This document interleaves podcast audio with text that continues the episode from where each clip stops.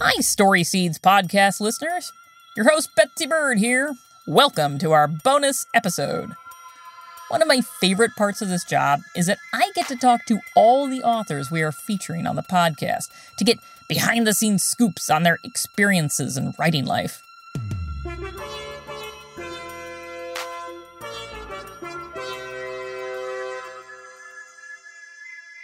By now, you've heard Bil Lepp and Keshav's collaboration on the story Not by the Hair in My Chili Pepper Den in our last episode, and I'm really happy to be talking to Bil today. Now, Bil is the author of the picture book The King of Little Things, which won the 2014 PEN America Prize for Picture Book Writing. He is a national touring storyteller who has recorded 14 audio story collections, many of which have won awards of their own, he travels around the country entertaining kids and adults with his funny tall tales. He's been a featured storyteller at the National Storytelling Festival, the Smithsonian Folklife Festival, at many schools, and dramatic pause. He is also a five time champion of the West Virginia Liars Contest, which is a thing, and you're going to hear a little more about that in this interview. So I am very pleased to be able to talk to him today. Bil, thank you so much for joining me. Glad to be here. Thanks for having me. Not a problem. So, Bil, as it turns out, you apparently know one of my good friends, Carmen Agra Deedy. I do. Uh, she recommended you for this show. She said you were one of the funniest people she knew. And she, uh, when she heard uh, Keshav's uh, story seed about the cow and the bunny and the wolf and the fox, uh, she told the folks on the show, she said, You have got to work with my friend Bil. So I have to ask you, what sparked your interest in Keshav and his story seed, which was basically this sort of comical fractured fairy tale? Well, I think that's what what did it was the fractured fairy taleness of it. Um, a lot of the stories that I tell on stage, almost all of them, I've written myself, and uh, they are not really fractured fairy tales. Most of them are tall tales that I sort of Appalachian based tall tales that I've created out of whole cloth but mm-hmm. they resemble. I, I deal a lot with twisting the way we normally perceive things and turning characters around so they're not who we expect and and those sorts of uh, those sorts of tricks. And so the way that Keshav had put this story together, I just thought it was a really fun uh, kind of coming to the story, the the the Three Little Pig story sort of through the back door with a whole new perspective, and that was really exciting to me. Yeah, well, that makes sense. And uh, now, have you ever collaborated with anyone in writing versus have you ever collaborated with anyone in your storytelling? Either one of those. Have you ever collaborated with anyone before? No, this was, well, I shouldn't say no, but this was mostly my first collaboration. And um, I, have written a couple of things with my buddy Andy Offutt Irwin, who are, is a uh, storyteller and a songwriter. He and I have written like three songs. And so I guess I have collaborated in that way. But Andy and I get along and are sort of of one mind. So uh, we don't have exciting collaborations where we hate each other afterwards. well, I, I take it he's not a kid either. Oh no, he's a full grown adult well, there you go. That, that that's an entirely different thing than what you just did. So that's true. But yeah, this yeah. was working with Keshav was the first time I've really sat down with another author, writer, storyteller, and plotted out how we wanted the characters to react with one another and what we wanted the different personalities to be and how we were going to do all of that in about five minutes worth of story. Mm-hmm. No, that makes sense. Now, one thing I sort of noticed in the course of your conversation with him was that you brought a lot of your storytelling sensibilities to sort of the way you tackled his story. So, for example, you ask yourself what an audience might think in the course of a tale. And you said something that like really struck with me that the difference between telling a story and having a conversation is that when you tell a story, the audience can't ask you questions, so you have to anticipate what they might want to ask. Now, can you talk a little bit about how being a storyteller affects being an author? Sure. And I, I, should go back and say that if I'm telling in a first grade or kindergarten class, nothing stops them from asking questions while I'm telling the story. That is an excellent point. Yes. so when I'm telling a story in front of an adult audience, they generally don't ask questions. Um, so as the storyteller, and I think as the author as well, you have to you have to look at what you're putting together and think about what you're taking for granted that might be something that you just assume everybody else knows and you have to make sure that it's clear enough to your audience what it is you're talking about mm-hmm. I, I think one of the big differences between writing something to be read and writing something to tell out loud is that I get to see my audience as I'm telling this story that I've written. Again, almost everything I tell I wrote myself. And so it's a really neat experience to watch people react positively to the stories that I've put together. Whereas the things that I've written, the books, um, you know, it'd be really uncomfortable if someone were reading one of my books and I was standing there watching them. I think it would be weird for both of us. So, one of the differences is just the reaction, the immediate reaction that I get from speaking a story rather than having someone read the story. Well, and okay, so here's a question for you then. So let's say you're telling a story, you're telling it some way. Do you alter the story depending on how the audience is reacting to you ever? Absolutely. I've never told the same story the same way twice. Uh, yeah, there's definitely a lot of my stories most of the stories that I write, when I write stories, I try and write them for as wide an audience as possible. Mm-hmm. And so I have stories eh, that I can tell to a group of third or fourth graders and then also to college presidents later in the evening. and it's the same basic story and I get a lot of the same reactions, but I do change the language a little bit, emphasize more things with the adults than I do with the kids or other things with the kids than I do with the adults. So th- I definitely change the way that it's told. And you know, my book, The King of Little Things, is in print, I think maybe 750 words or 800 words, something around that. Mm-hmm.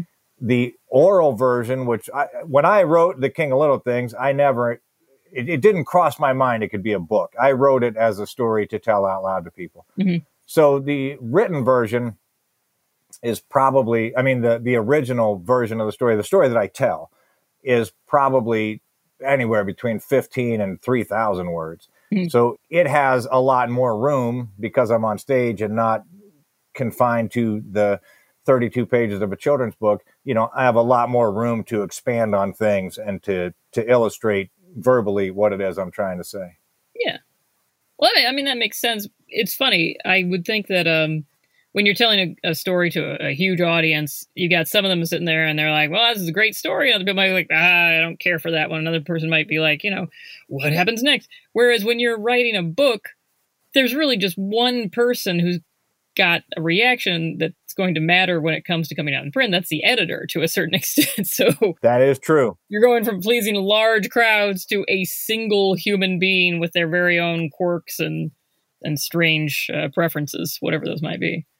Well, and that's one of the reasons why I don't collaborate with people. There you go. and you know, it was working with the editors was a, a, whole new, a whole new experience for me. I have been very fortunate to be able to do what I do for a long time now, thirty, almost thirty years. I guess I've been doing this, mm-hmm. and I have total creative control over ninety nine point nine percent of what I do, and so I, I do when I when I do have to collaborate, unless people just agree with me, it does kind of rankle sometimes. Well, that was something interesting with your your talking about this story that you were collaborating on because you actually even brought up what things might look like in in one place or another.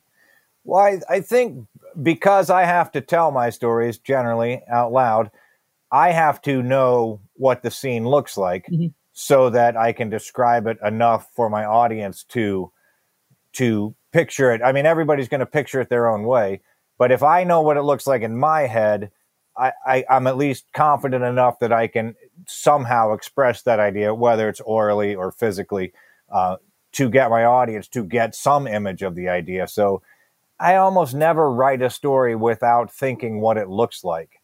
Uh, when I'm telling one of my stories, I see them running in my head like an old Bugs Bunny or or a Roadrunner and Coyote cartoon. So, getting back to the story, I guess uh, at hand. So I hear you got to meet up with Keshav at the Jacques Torres uh, chocolate to help him grow his story seed.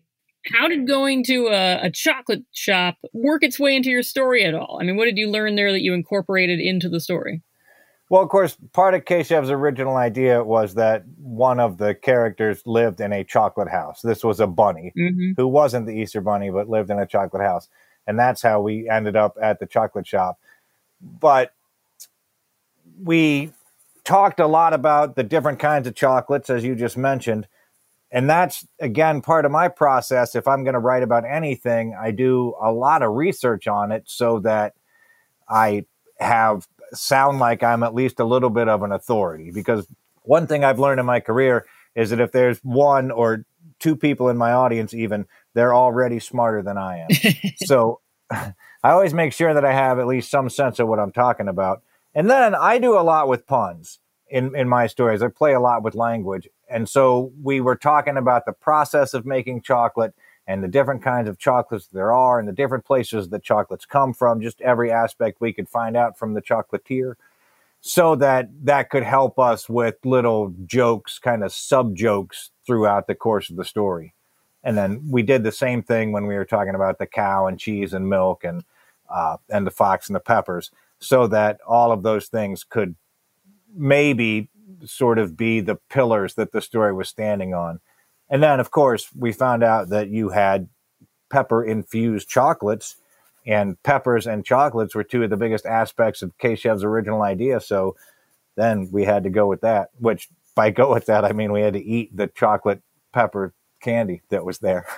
I'm amazed you didn't just go all the way with all three. You had some chocolate ice cream with hot peppers in there. I know that exists somewhere. That would have been the ultimate combination of the three.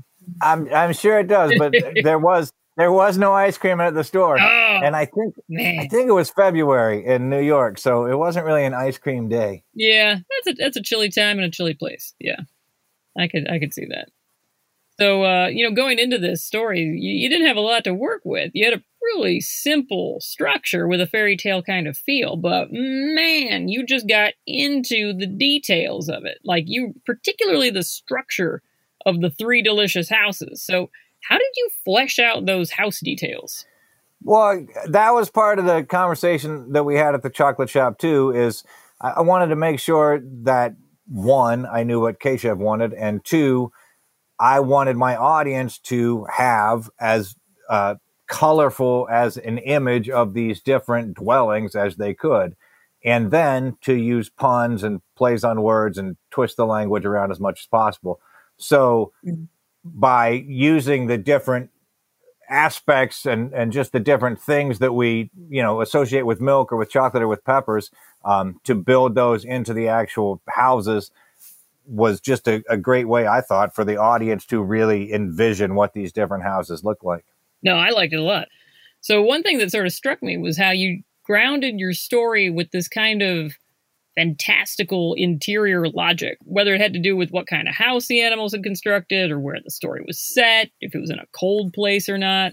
And then it kind of could go wacky from there. So, how do you construct a world where it makes sense within the limits of its own nuttiness? The easiest way to do that is to start a story by saying once upon a time or a long, long time ago. Anytime we hear that phrase, uh, we've been trained since we were just little tiny babies that once you hear once upon a time that plants and pots and pans can talk and anything magical can happen. Mm-hmm. So we started the story. I forget exactly how it starts now, but something like way up high on top of the Himalayas, even above where the sages and the wise men go. So it immediately puts us in a world that's still on Earth, but beyond what we normally experience. And I think when we, as readers or as listeners, hear that, our brain immediately goes to, uh, opens up what I call the context box. And it's inside the context box, I think, that we allow ourselves to suspend, to suspend disbelief so that we can have an emotional reaction to things that uh, we know aren't true. So somehow you have to open that context box with the reader. And again, the easiest way to do that is you know, once upon a time or a long, long time ago. I think I'm going to have to steal your phrase context box. Uh, that's just too good an idea. Okay. I think it's completely true.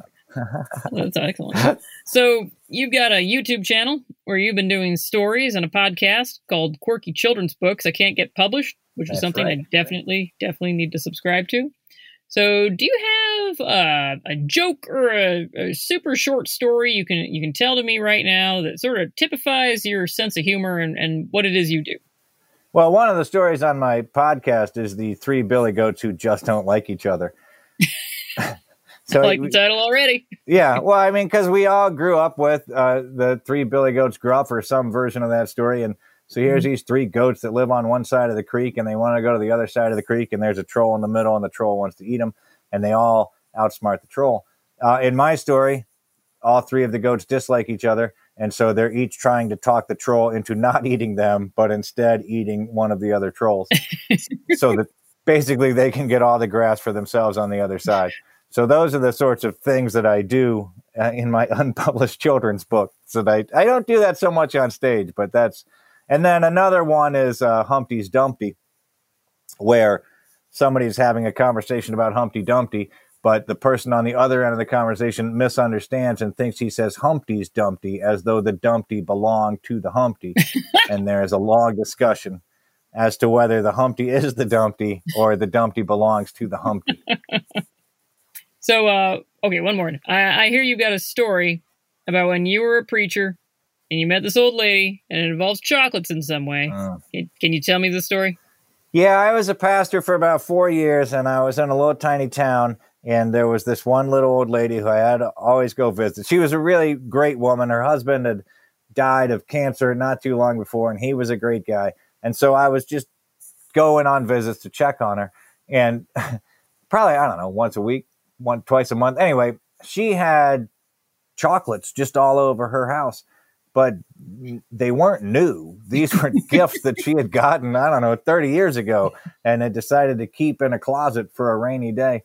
And so they had that when chocolate gets really old, you know how it gets that sort of white dust all over it. Oh, And I didn't know what was what. And a lot of them had the awful fruity nougat or whatever that is inside the chocolates, which I really don't like. So I was at her house one day and she offered me chocolate and I couldn't say no. So I pretended to eat it, and uh, then I was just holding it in my hand. But I looked down about five minutes later, and there was just chocolate running all down my hand, down my elbow, and onto the chair. I don't know how she didn't see it, or maybe she did, and she was just laughing at me. But yeah, that was one of the awful moments where I thought I was getting away with something, and I definitely wasn't. Chocolate will out. It will. Oh. All right. Well, just to back it up a second, and we're going to get to your life story in a minute here. Uh, but you were a preacher, and now you're a storyteller, and both of them require you to stand up in front of big groups of people. And in both cases, all those people need to find you the most interesting person in the room. So, can you give the kids listening some tips on speaking in front of groups? Because I know that when I was a kid, it just riddled me with fear when I was young to the thought even of speaking in front of a bunch of people. How do you how do you do it? I have always loved speaking in front of large groups of people. I don't know what about my personality makes that so because I know for a lot of people it's the scariest thing in the world. But I just I first of all I just really enjoy being in front of an audience. The things that are most important though are you have to be loud. And fortunately I come from a loud family. We don't my wife would tell me and the, my kids, you know, use your inside voices. And I finally had to tell her, honey, we don't have inside voices. So I've always been able to project. You got to make sure that the people in the back of the room can hear you. You got to talk to the back wall, however the big the room is. And then you have to know what you're talking about. I know that sometimes that's difficult because when you're in school or something, the teacher gives you an assignment, and you have to write a paper about the country of Australia and you don't care about the country of Australia and then you have to say it out loud. No offense to Australia, by the way. Uh, but then, so, you know, you get up and you're like, Australia is a country. It is a continent. It is an island. It's in the ocean. People live there. well, that's not terribly exciting, but that is not unlike a lot of fourth and fifth graders' public uh, speaking skills. So know what you're talking about. Find some way. If you have to get up in front of an audience and talk to an audience, it doesn't matter if it's the most boring subject that you've ever encountered in your life. take the time to find something about that subject that's interesting and focus on that. Because if you're interested in the subject matter, your audience will be interested in it too. And then you have to have confidence. You have to know what you're saying and kind of know why you're saying it. So if you're interested in what you're saying and you are confident in what you're saying, then your audience will be interested and, and confident also. And you guys will work together to do a great public speaking. Because when you're a lot of times people think that you are talking at the audience, but you're not talking at the audience. You're talking with the audience. As we've discussed earlier, storytelling, public speaking in general is a conversation. If I was just talking at you, then uh, it's it's like me kind of talking at a wall. But if I'm looking at my audience and watching their reactions and seeing if they're smiling or frowning or crying or doing whatever they're supposed to be doing, then I can sort of adjust my tone or my body language or whatever it is to go along with the audience. So be confident, know what you're talking about, and talk with the audience, not at them. Well, that sort of leads naturally into my next question. Now, uh, as I mentioned earlier, you're the winner of a, a American Award for your picture book, The King of Little Things. But longer than that, before that, you've been an oral storyteller. Can you tell me how that came about? What's your story? Well, I come from a family where nobody ever told the truth. and it wasn't malicious. It's just the way the Lepps are. It was always up to the listener to decide whether or not something was true. That was just mm-hmm. understood in our family. So if you wanted to say that, you know, my grandfather told me when I was a little kid that he had ridden with Lawrence of Arabia during the First World War, and he was he was in that part of the world at the time. He spoke uh, Arabic, so I believed it probably till I was I don't know nine, ten years old, and then I realized he was kidding. And I told a reporter that later in life, and she put in the newspaper that my grandfather had ridden with Laurence Olivier. So now we have that going for us too.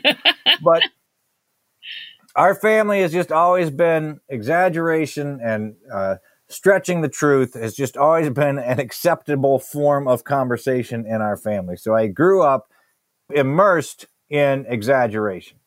And I always wanted to be a writer ever since I was probably in the fourth grade.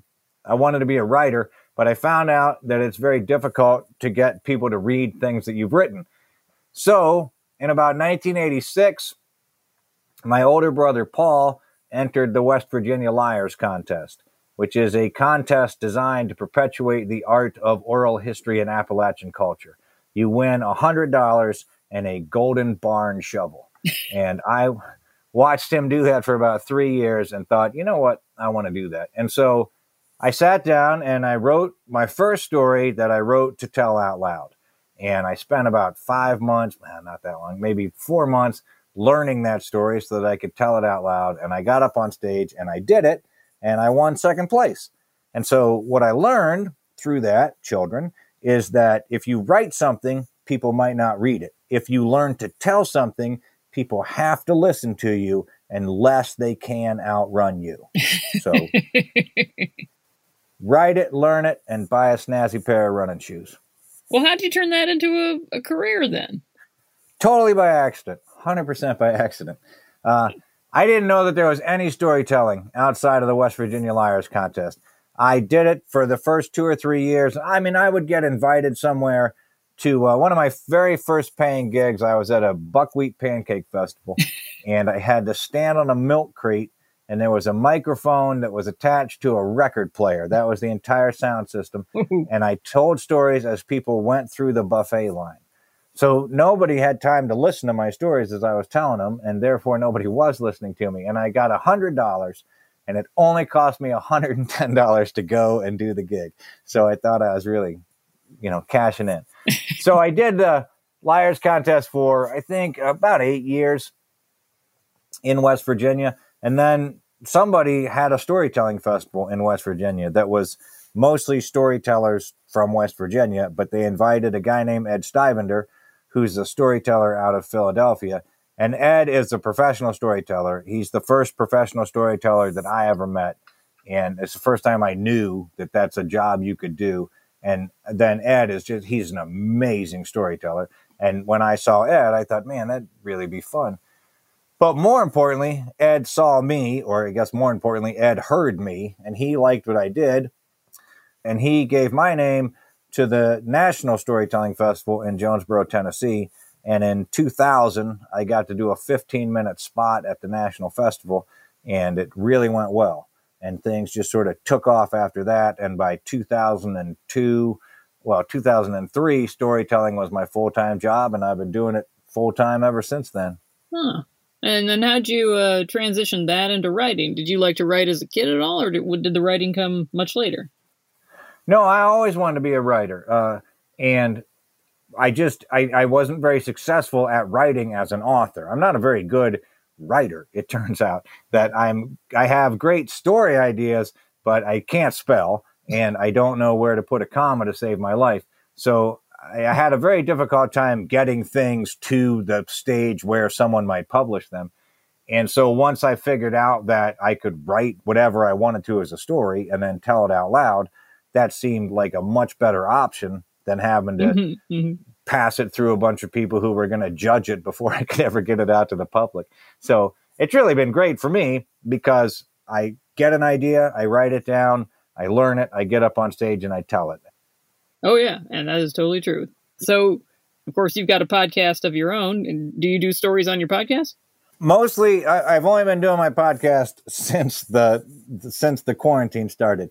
And my son, my son is 19 and he saw a meme that said no or all men between 18 and 45 years old should resist the urge to start a podcast during the crisis. uh, and he said I was okay though because I'm outside of that age range. So people have been telling me for a long time that I should do a podcast. I like to call it a pod show, by the way, just because it annoys people. Ooh, I like that better. Yeah, and uh, so I have all these books, and I'm trying to do stories on my Facebook page or my YouTube page. Just tell stories so that people can, my fans can come and watch me tell stories. But it's weird sitting here in front of my computer telling stories uh, to no audience at all. And then I started doing stories on the Facebook or on my YouTube page that are stories mm-hmm. I hardly ever tell on stage. And that's when I ran into all these children's books that I've written that haven't gone anywhere. And I thought, now it's the time for a podcast. That's what people are aching for. And uh, there's only, I think I put my fifth one up there today, and the longest one is six minutes or seven minutes. So there's not a ton of material on my podcast, but it's golden as far as I'm concerned. That's good. Now let's say you've got a kid. Kid wants to tell stories, but they don't. They just don't even know where to start. They're like imagination is neutral. They can't. They get stuck. They can't get it to move how do you get your imagination to think up stories to tell whether you're saying them out loud or writing them down or you know what's what's a what's a strengthening exercise for the imagination muscle there? One thing i do is just reimagine how stories we already know could be different. As i talked about at one point in this show the three billy goats who don't like each other we drive, you know, driving down the road, you see a couple of cows or a couple of horses in the field. And I think our tendency is to assume that they're best friends. But what if they're not? What if those two poor horses have been in that field together for 20 years and they just can't stand each other? so then I take that and I apply that to the three Billy Goats Gruff. Maybe they just don't like each other. Or what if instead of pop goes the weasel, it was pop, you know, then an exclamation point and then goes the weasel. So the weasel actually explodes right? There's a great idea for a story. So I like to take things that we already know and reimagine them in my own bent way. And then I listen to, I eavesdrop all the time. I hear people's conversations and I think to myself, wouldn't that be a great story? I heard a guy several years ago when the cicadas came out. He said that the cicadas were so bad this year that the bats were getting fat. And I thought, what a great idea for a story. If you have all these bats that eat way too much and then they can't fly, so they just plop down on the ground. And of course, you know, this is where my brain starts to go with that. Bats, they have legs, but they're not for walking, they're just for hanging upside down. And of course, a bat's wings are actually its arms. And so you'd have all these big fat bats crawling across the ground using their arms, and then they'd have to hang anywhere they could until they lost enough weight to fly again. So what if they climbed up under your car and they grabbed onto the underside of your car, and then when you drove off, they waited till you got going fast enough and they'd spread their wings and then they could fly. So, my point is, uh, if you're having trouble with your imagination, just uh, feel free to rewrite the world any way you want to write it. Go ahead and twist things around. Look at them from a different angle. Look at a story that you know really well. You know, like say uh, Little Red Riding Hood, the grandma, the wolf, the woodsman, and the mother. And so we know pretty well what happens in that story with the woodsman, the grandmother, the wolf, and Little Red Riding Hood. We don't know anything about what happens with the mother except she says, go visit your grandma. So find a character like that that hasn't been explored and tell the story from that character's point of view. So that way you already have the story written. You already know what happens in Little Red Riding Hood. But if you write it from a different character's point of view, then you start to see the story in a different way and you can imagine a whole different way of going at it. Ah, that's good advice. Actually, some uh, writing advice that you gave to Keshav was to uh, to always continue challenging yourself and to know that your original idea might not be the best one. Yeah. Now, can you speak to that a little more? Give some advice about how to take a, a story seed or an idea and sort of refine it? Yeah, I, that's one thing I've definitely learned in, in my writing career is that I might have an idea and I, I think to myself, man, that is genius. And I sit down and I start to write it mm-hmm. and I find out it's not going where I want it to go or it's not as funny as I thought it was to begin with. And so then you have to go back and look at it and think, what if, what if, what if? Now, one of America's greatest storytellers is a guy named Donald Davis. And Donald tells true stories, or he says he does. And hmm. uh, his he says, I'm going to get back to your question in just a second, but I'm going to divert here. Uh, Donald says that when you get ready to write a story and you can't think of anything, if you're having trouble with your imagination, to think of a time in your life when you did something you shouldn't have done or got in trouble. Uh, for example, did you ever cut your own hair? He rattles off a bunch of examples. Did you ever cut your own hair? Did you cut your little brother's hair? Um, did you ever pull out all the chemicals underneath the sink and pour them in a bowl? He says, take an incident when you did something that you shouldn't have done and then you can write a story about that, and you don't really need imagination because you already know what Donald classifies as the four P's the people, the place, the problem, and the progress. So you know who is involved, you know where it happened, you know what the problem was, and by progress, he means what did you learn from all of that. So if you take an incident that already happened, um, you know, you don't have to use your imagination a whole lot, and then you can just move. So to get back to your question, uh, Donald says the difference between his stories and my stories is that Donald tells you what happened, but I ask, what if? And so my stories present the, uh, this is the plausible thing that could have happened. But from there, I go to what would make this story more interesting or what if this happened instead. Uh, so you just got to keep going back and going back and going back and finding what the good stuff is and what the bad stuff is. And working on the good stuff with the idea that you might be departing from your original idea, but you might be on a much better path. Mm-hmm. All right. All right. Well, last question for you.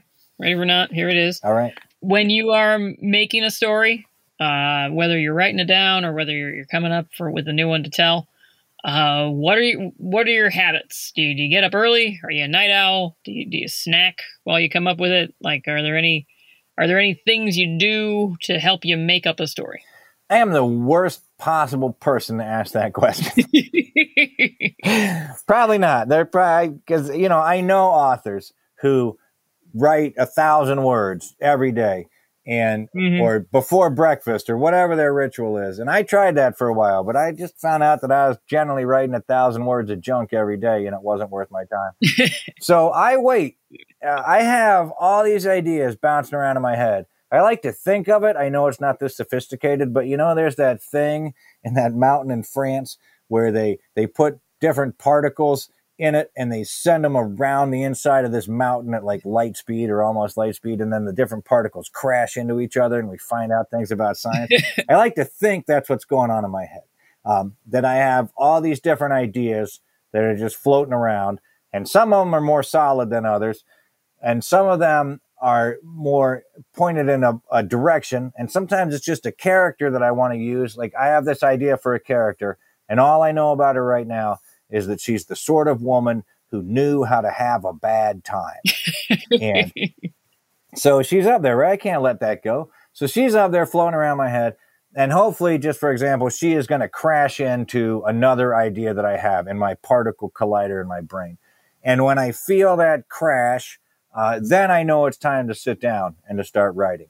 And then when I get that idea, then it's difficult to drag me away from whatever I'm writing on. I write a lot with pencil and paper, or really a pen and a paper. I carry a notebook and a pen with me everywhere I go. Mm-hmm. Uh, and so I, I, I, write a lot or, or often. It doesn't always go anywhere and it's not routine. But when I get a really good idea, then then I might, you know, then I might be at my computer or at my notebook for 14 to 16 hours a day, uh, eating occasionally. My wife will occasionally remind me that I should eat something, um, drinking coffee, and uh, really delving into it. And that might last working on that story anywhere from a couple of weeks to six months.